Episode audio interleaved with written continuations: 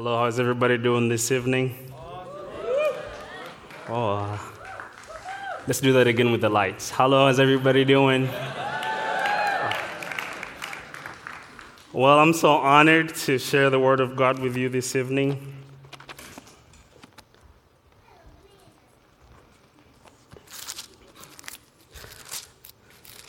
First, my name is David Tumusime. I'm originally from Africa. Um, I just became a part of Res Life here about seven weeks ago. Um, I'm part of the family now. Um, with me t- today is my wife, Jessica Tumusime, who is right here with us. Um,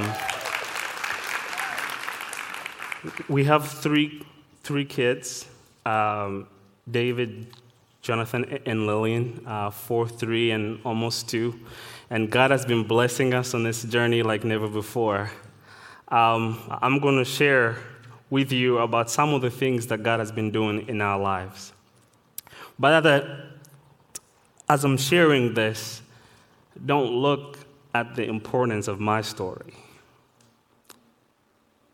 Take a moment and just focus on what Christ wants to do with your life story. Because my story without Christ is just a page that could be written about and thrown in the fire. But there's something that God wants to do with you one on one in those encounter moments of just you and Him. Because there's so many things that you may never understand. If you're watching online, I'm glad you are. This is going to be a great evening. Uh, so if you don't mind, turn your Bibles to Ephesians chapter 1. We're going to start with, uh, we're going to read verse 3 and 4. Blessed be God and the Father of our Lord Jesus Christ, who has blessed us with all spiritual blessings in heavenly places in Christ Jesus, according as he hath chosen us in him before the foundation of the world, that we should be holy and without blame before him in love. I'll read it again. Blessed be the God and the Father of our Lord Jesus Christ, who has blessed us with all spiritual blessings.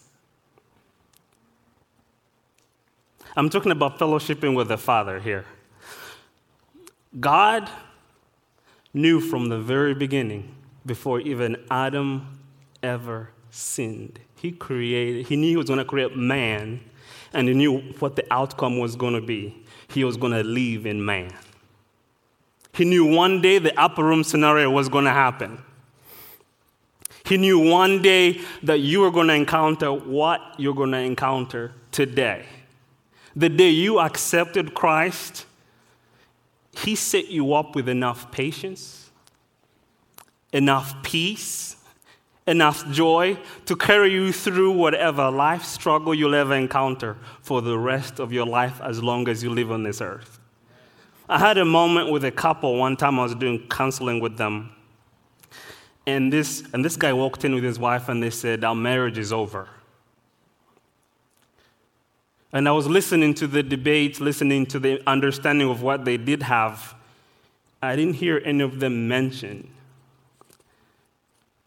that they were blessed by the Father. I didn't hear them mention that from the beginning, before they were even in, in existence, God knew them. And so I asked them a question. I asked the man first. I said, When did you give your life to Jesus? He said, Oh, brother, that was 1968. He could even remember the date. He could remember the day, what the pastor said. He could, he could list off everything that happened in the service. And then I told him, Do you rem- if you remember that day that well, what else did God give you? And he looked around. I said, pretty quick, I said, Everything that you ever needed to make your marriage thrive, God gave you that day. Because for a long time, salvation has only been about Jesus dying on the cross for you and the blood shed on the cross for you. But for a lot of believers, we don't take this and embody it in within us. Because if that is true, then I'm not praying for God to do one more thing if God Himself gave me His Spirit to come live in me. If a man gives you his own spirit, what more can he give you? And when Paul is saying God has blessed you with all spiritual blessing, what he means is this is the realm of the spirit that imparts faith and reveals Jesus to you has already been deposited in your life.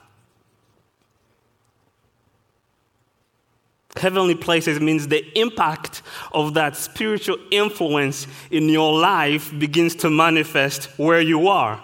So, in a nutshell, what Paul is saying that you are blessed with all spiritual blessings in heavenly places in Christ, he's saying the supernatural and the natural got together and give birth to you, and that's your new identity. I'll say that again. Christ is the natural, Jesus in the flesh. He possessed all the Godhead in him. And he said, All that I have I give unto you. So he's saying that all of the needs that you will ever have, in other words, God has blessed you with faith that can manifest supernatural things.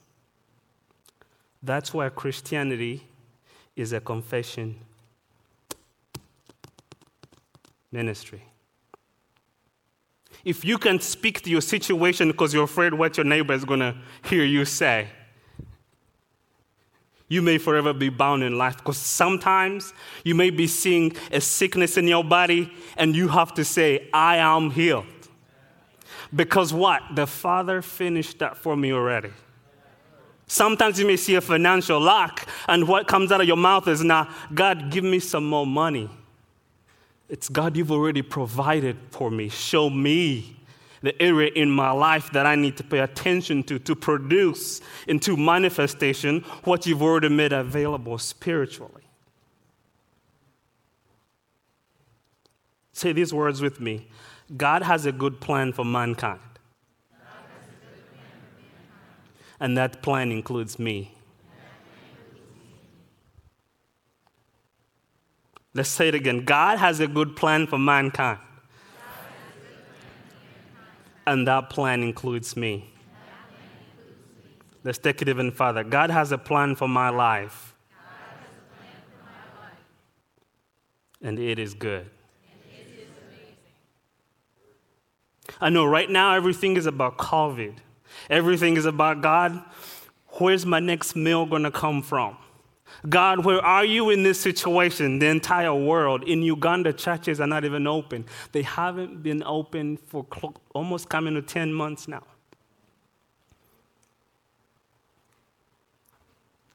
People are in all sorts. I was, talking, I was talking with my dad just the other day, and then he said, David, I've never had so much peace in my life. Like the peace I have, I, have had in the last nine months. And I could hear in his voice the peace he was talking about wasn't the peace he was actually experiencing. He was speaking things as though they are in the spirit. My, my father oversees about 3,000 churches.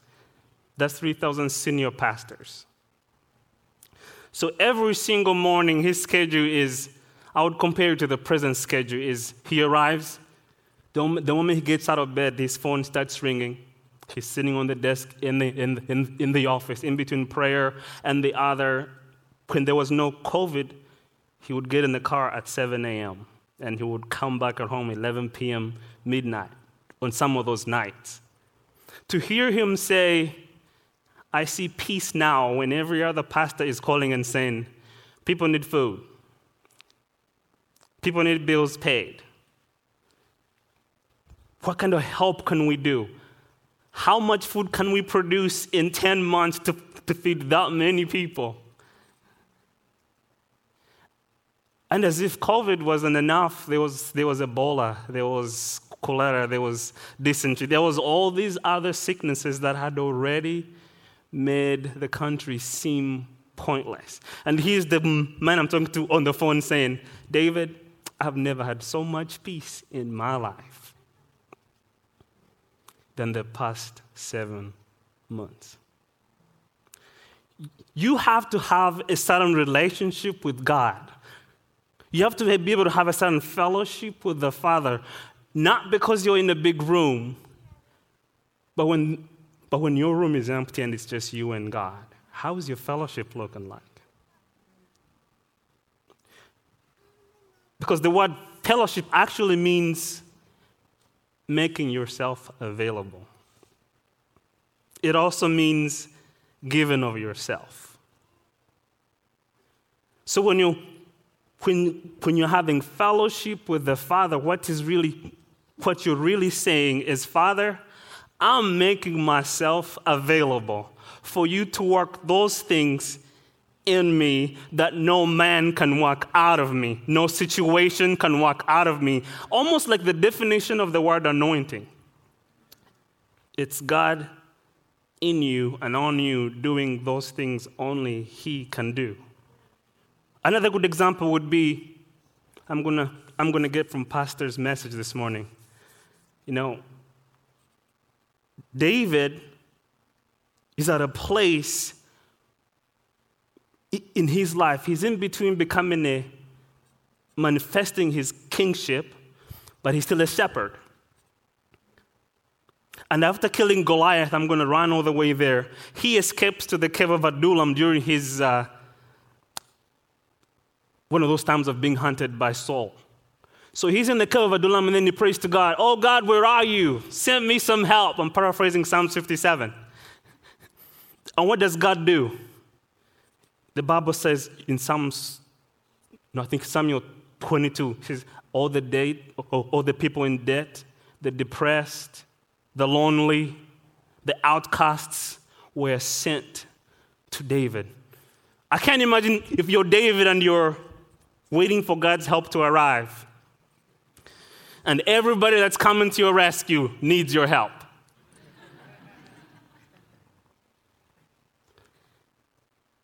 David may have known about his anointing to become king, but he, he may not have also known that the anointing on his life was actually about changing the experiences of other people to encounter the manifested Christ.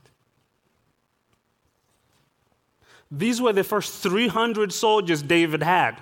And if you go on reading in 23, one of them was able to kill 8,000 men with one spear. So, this is one of the guys who came in, probably depressed, probably in debt, and the anointing on David's life, it doesn't even give a time. I think it was a period of time. He was able to identify the anointing on his life, doing things on other people that God had sent him to achieve only those things that God could achieve. In other words, there, is, there was a constant relationship between people who gave themselves to the work of Christ and what God was about to do. Turn your Bibles to Mark 9, Mark chapter 9. And we're going to read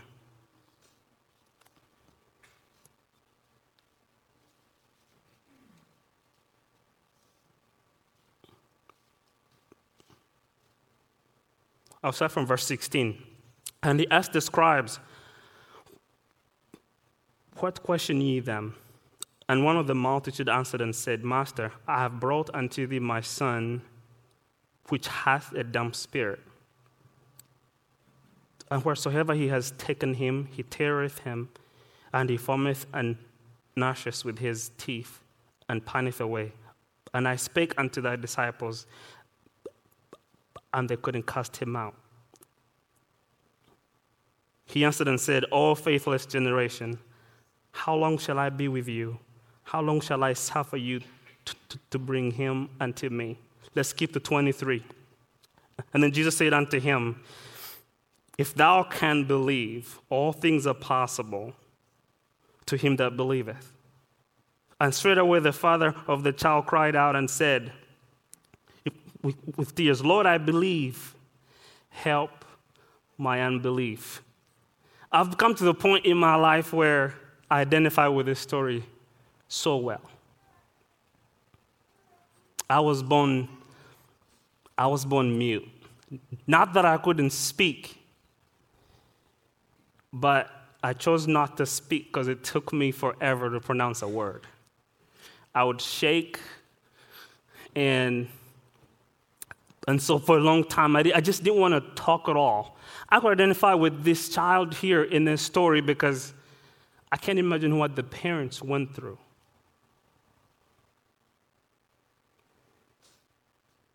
I saw, I saw a man of God who was my dad who'd go and, and speak and, and teach, and miracles happen for other people. But me, the closest person to him, nothing seemed to be changing. It was confusing for a long time that even people on the team were concerned about what my future was going to be like. In Africa, there was no school for disabled students or if you had a disability.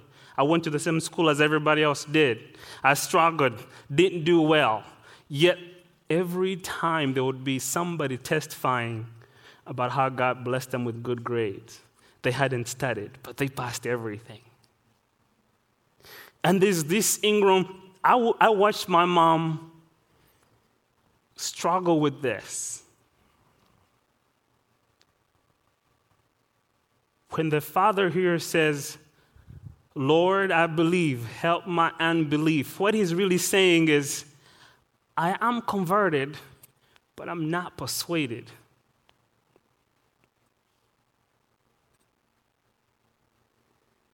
I struggled believing God loved us all. I was converted, I was a believer, yes, but I wasn't persuaded. Every minister that came to visit my parents' ministry, they, they, they all got a test on me. Let's get the, fastest, the pastor's son first in line.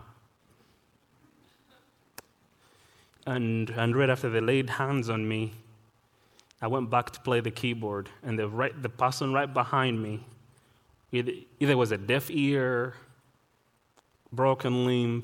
They start working, throw their sticks up. And I'm thinking, God, what? Did I do something to deserve this? Maybe I'm talking to someone in here. You're not, you were not in the same box, but maybe that's your question today. God, why did so and so die?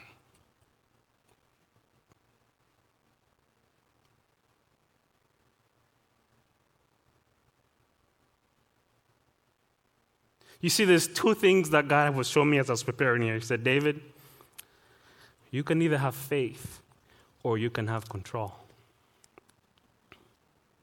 But the things that I want to do in you, I've already wired them in you. And here's a good example that came to mind. When Ford makes a car, and that car is supposed to run 120 miles an hour, and you buy it, you can't drive it 140 miles an hour. Because that car has been wired to only run 120 miles an hour. And here's what happens. You get on the on these roads, they say the speed limit is 80. So the car has been wired to run 120 miles an hour. But now, because of the law of the land, you can only use close to 80 before you get a ticket. And so you condition your life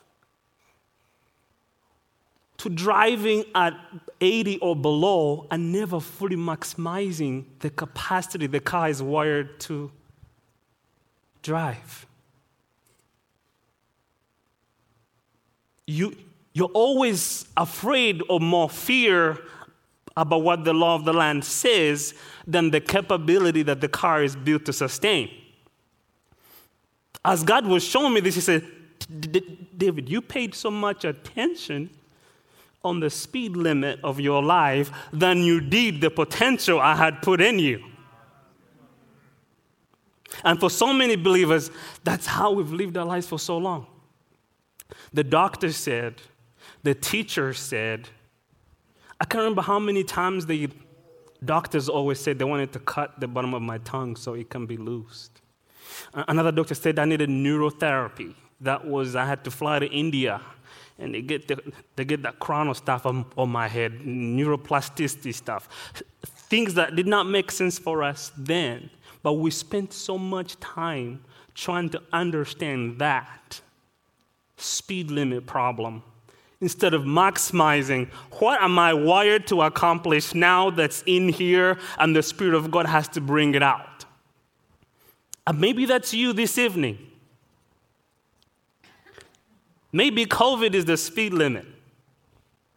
But what has God wired into you? Maybe that back pain is the speed limit. Oh, God has blessed me with so many things.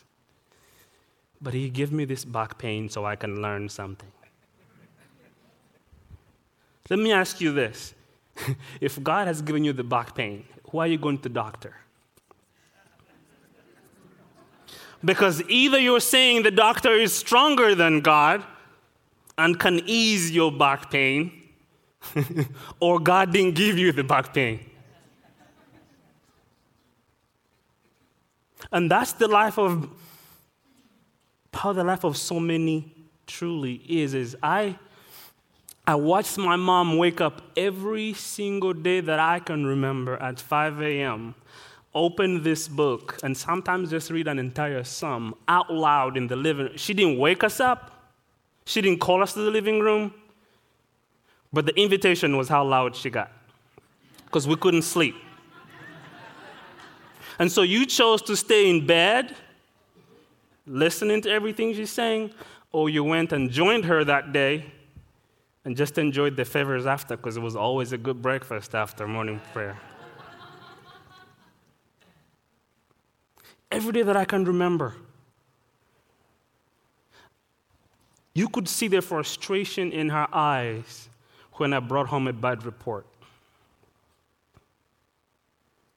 Every day that I couldn't, I couldn't even order my own food at the restaurant. Not that we went that many times.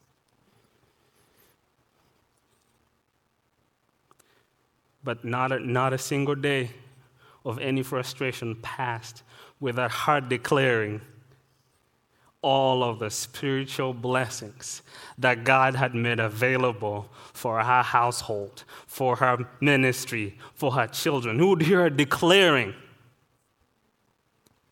At first, it, it didn't make sense at all because I, I hope this will be polite, but so many pastors had tried to heal me. So many.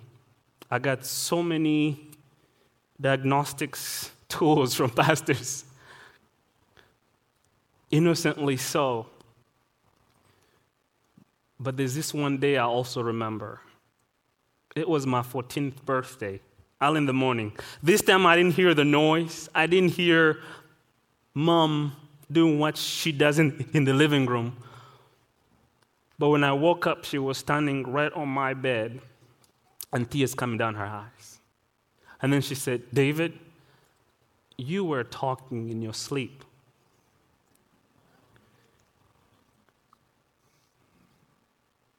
And without me realizing, I was having a conversation with her back. How did you know? I don't remember the exact words I said, but for the first time, I could say a phrase without shaking.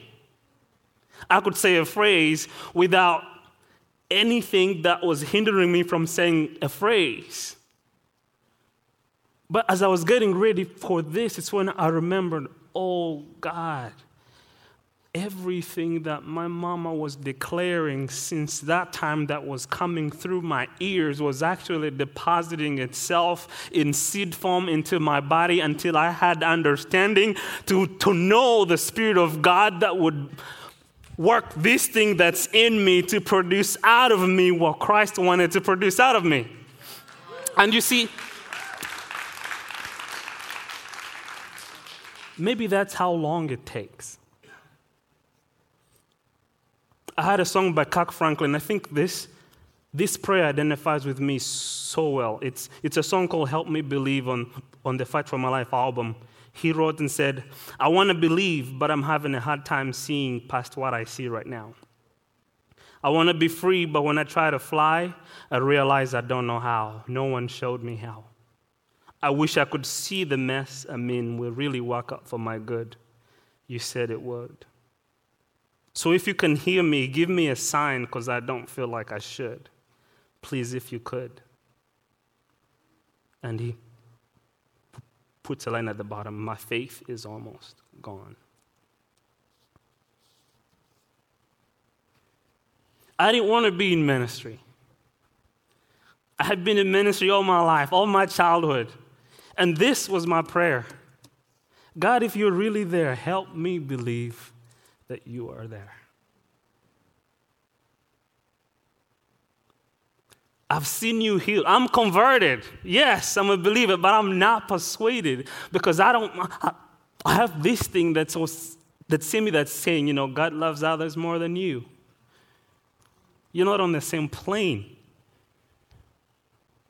In God's eyes, you come second. You see, you may be in a certain place condition even right now as I'm talking to you. You're beginning to mentally go back and see those areas in your life where you're like, oh God, that could be me. But if my mom had stopped being thankful for the finished work of Christ, I don't think I would be talking today. Maybe sometimes all you need is that, is that extra person to hold your hand and say, I'm going to pray when you can't pray.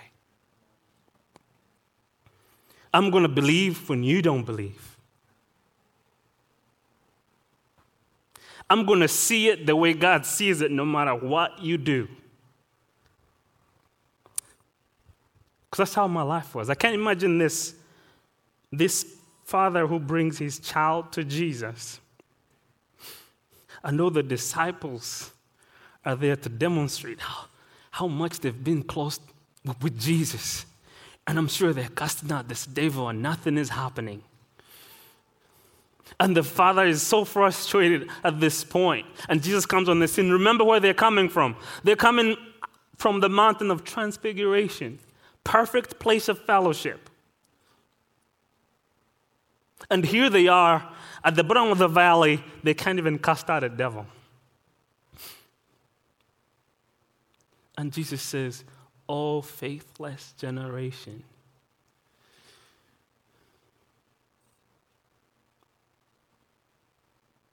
I really believe he says that not because they didn't have faith, but because they were not persuaded.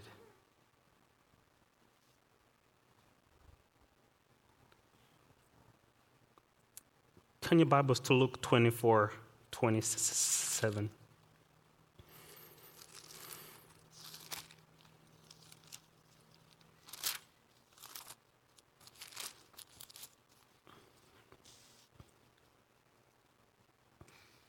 Even the disciples themselves had a journey to walk here. You see, what happens with the disciples is they knew of God they were convinced that Jesus was God, but they were still not persuaded. I'll show it to you. Let's go to Luke 24 27. Um, and beginning at Moses and all the prophets, he expounded unto them all the scriptures, the things concerning himself. Let's go to 31. And their eyes were opened, and they knew him, and he vanished out of their sight. And they said to one another, did not our hearts burn within us while he talked with us by the way and while he opened us to us the scriptures? Let's go to 44. And he said unto them, These are the words which I spake unto you while I was with you, that all things must be fulfilled which were written in the law of Moses and in the prophets, in the Psalms concerning you. Everything that Jesus was doing, saying, was had already been written. People believed it, but none was persuaded. And then here's what happens. Then he opened their eyes to understanding that they may understand the scriptures.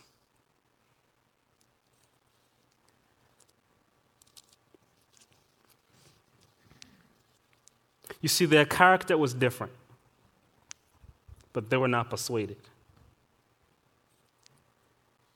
Who, who they were with was the Son of God, the seed of Abraham.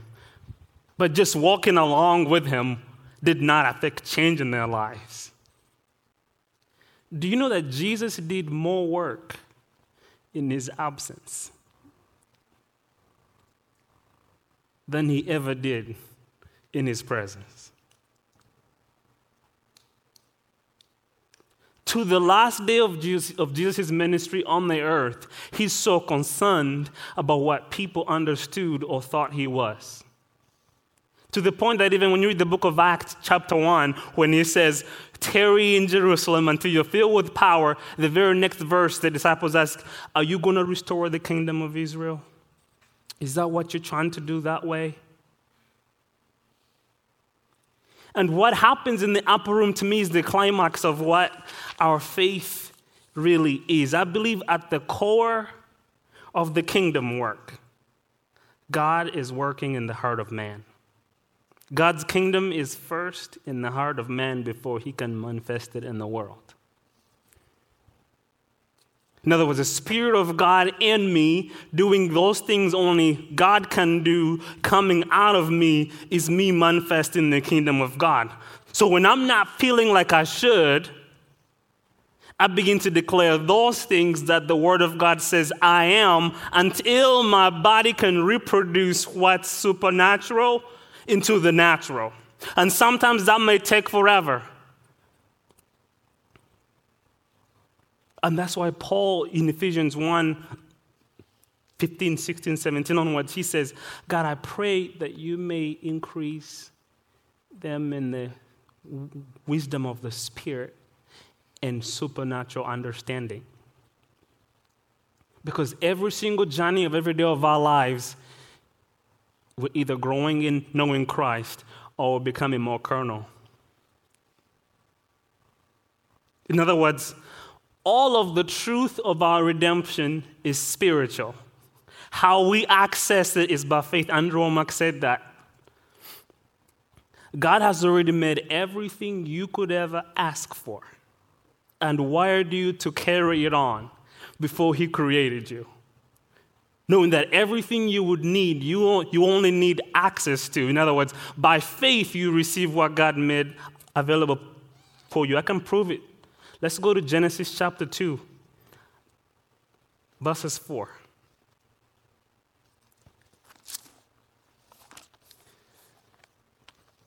Genesis 2, verses 4.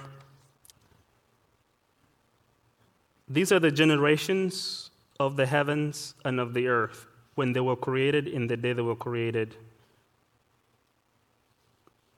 Verses 5 and every plant of the field before it was in the earth, and every herb of the field before it grew, the Lord God had not caused it to rain upon the earth, and there was not a man to till the ground.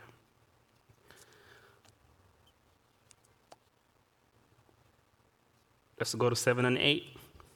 And the Lord God formed man of the dust of the ground and breathed into his nostril the breath of life, and the man became a living soul. And the Lord God planted a garden eastward in Eden, and there he put the man whom he had formed. Let's go to 15. And, and the Lord God took the man and put him in, into the Garden of Eden to dress it and to keep it. Here's a few things that I would like to point out. Do you, do you see that even when God created man in his presence, man had three roles? So, Eden, I mean, Eden for, for not to go into a deep study of what Eden means, to me, Eden means operating in the presence of God, within the presence of God, to do those things that God has already made available. And that's why, to me, Eden cannot be found today. Because Eden was man operating in the divinity of God. That's not a location on the earth. That's the location that Christ has made available for all believers now. That, you have the Spirit of Christ living in you in full oneness, that now you can reproduce those things. That's why Adam could say, Let there be two. He named all the animals. And so the first role God gave Adam was till the ground. In other words, everything, everything Adam was going to get, although it was deposited in there, he, he was going to have to cultivate. If, if Adam needed a chair, well, what was he going to do? God has already made a chair, a tree.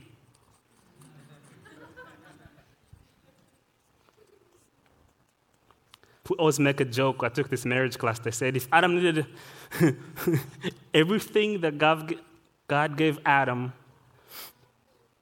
was not finished work, right? So when God gave Eve to Adam, what was Adam supposed to do? I'll leave that there. Um, Myles Munroe puts it this way it's, it's our responsibility to work the woman out of the wife God gave you, and it's your respons- responsibility, wives, to work the man out of the husband God gave you. you got to cultivate. God did not give you a finished product. Here's another thing that I that I see God give to, to man. He gave to man every seed bearing plant. In other words, he taught man how to work with seed. In other words, a seed is a tree, just not in manifestation. The seed is still a tree. When you're planting a small seed and it's a mango tree, it's still a seed. But what are you planting? A mango tree. To the point that man was able to see things even as this small as I'm planting a mango tree. So, the principle that God is teaching man faith started way before man ever came into existence. A seed is a tree, just not in manifestation. The other thing he told man was to keep what he entrusted to him, to watch, preserve, to have charge over as property in trust. And that's why you see it's God doesn't condemn you for your desire to nurture. I can't imagine parents that have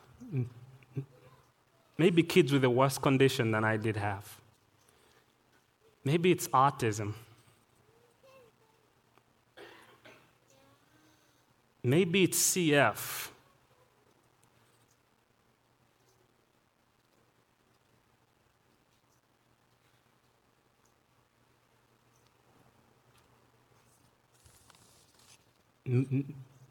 all of the other bad stuff that could be possible, a parent to child.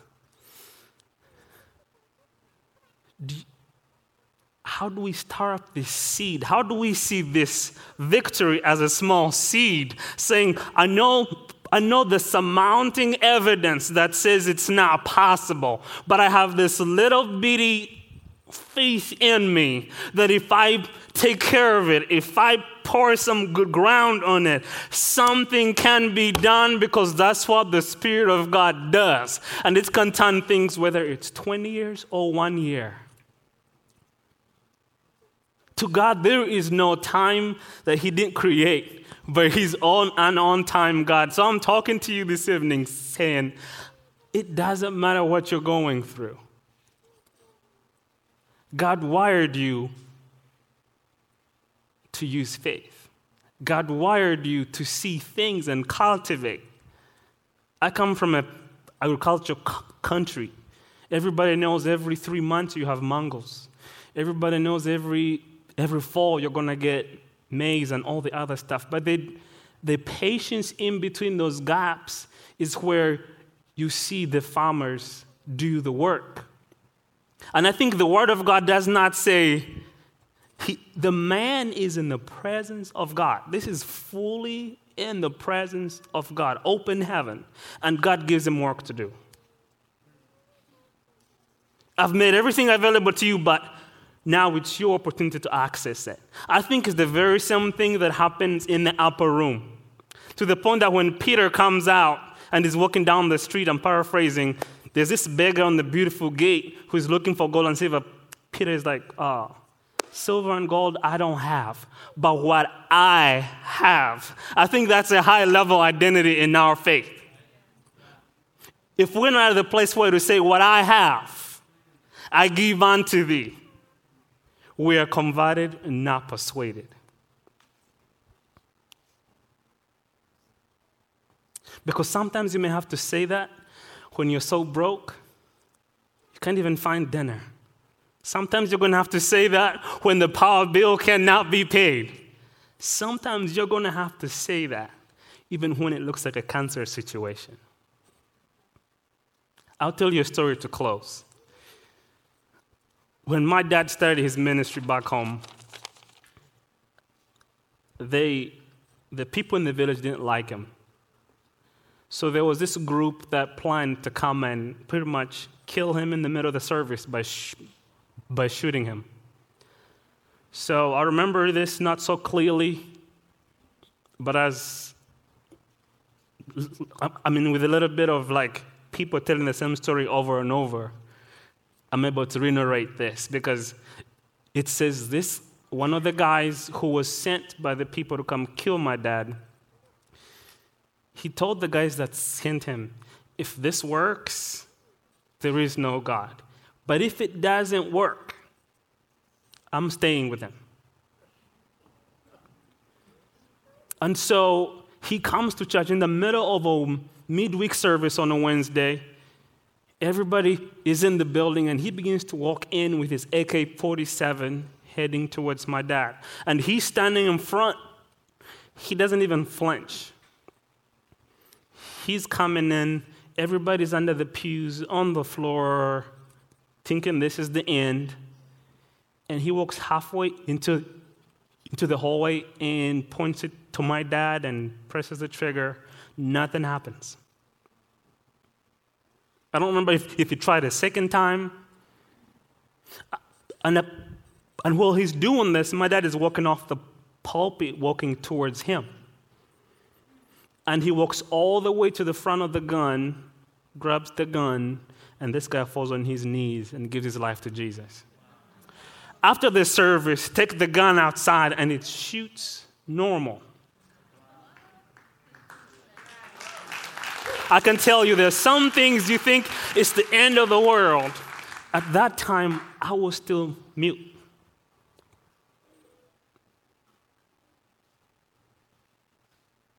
I'll tell you another story that I witnessed. This one I saw with my own eyes. We were going to do a crusade in a village, and it was very Islamic. And so they make an announcement on the radio hey pastor dixon is coming to the village if you don't mind whoever is sick bedridden dying give him a chance bring him to the crusade ground and here we are at the crusade ground but we didn't know that the night before one of the sons of, of the lead muslim guy in the village had died and muslims bury by sundown so he, he, in the morning he goes off to to, to, to get ready for burial in the evening. But then the wife has, had heard about the announcement.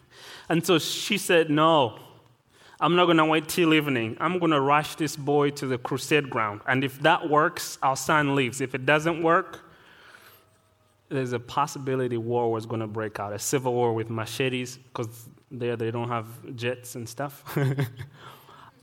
and so we're in the middle of all of this. The crusade is going. Here is the woman with the baby. Now, I don't remember exactly what happened. If someone laid their hands on this kid or they didn't. But all we saw was a group of Muslims and police coming to the crusade ground.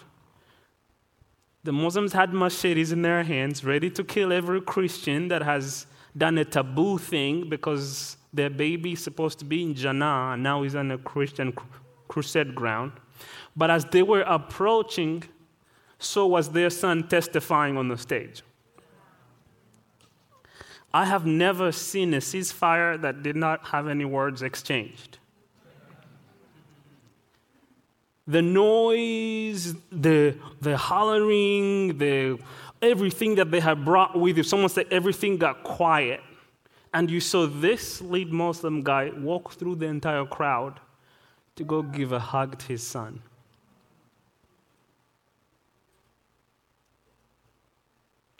All of this happened while I was mute.